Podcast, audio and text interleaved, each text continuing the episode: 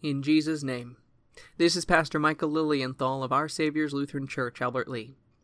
Together, let's meditate on and wrestle with God's Word.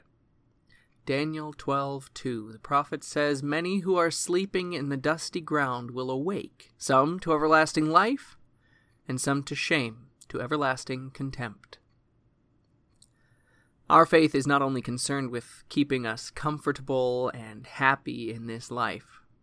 There's much that God has to say about this life, but more importantly, He teaches us about our life in the world to come. When a believer dies, his body returns to dust in the earth, and his spirit ascends to God, and both wait until the last day.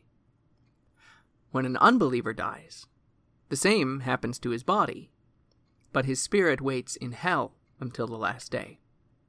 Now, on that day, when Jesus returns, our bodies and spirits will reunite and rise to life.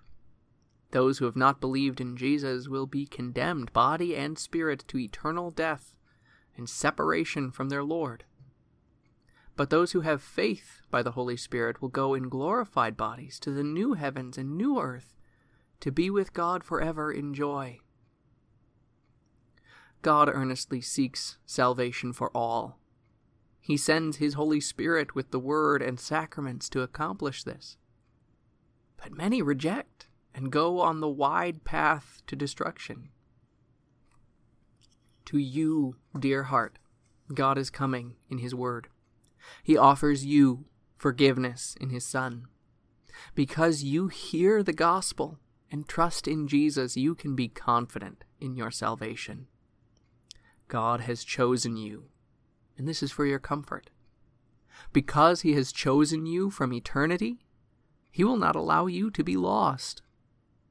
Daily He sanctifies you with His means of grace to give you the resurrection to eternal life in heaven. Amen.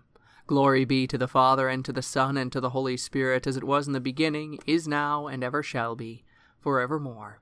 Amen.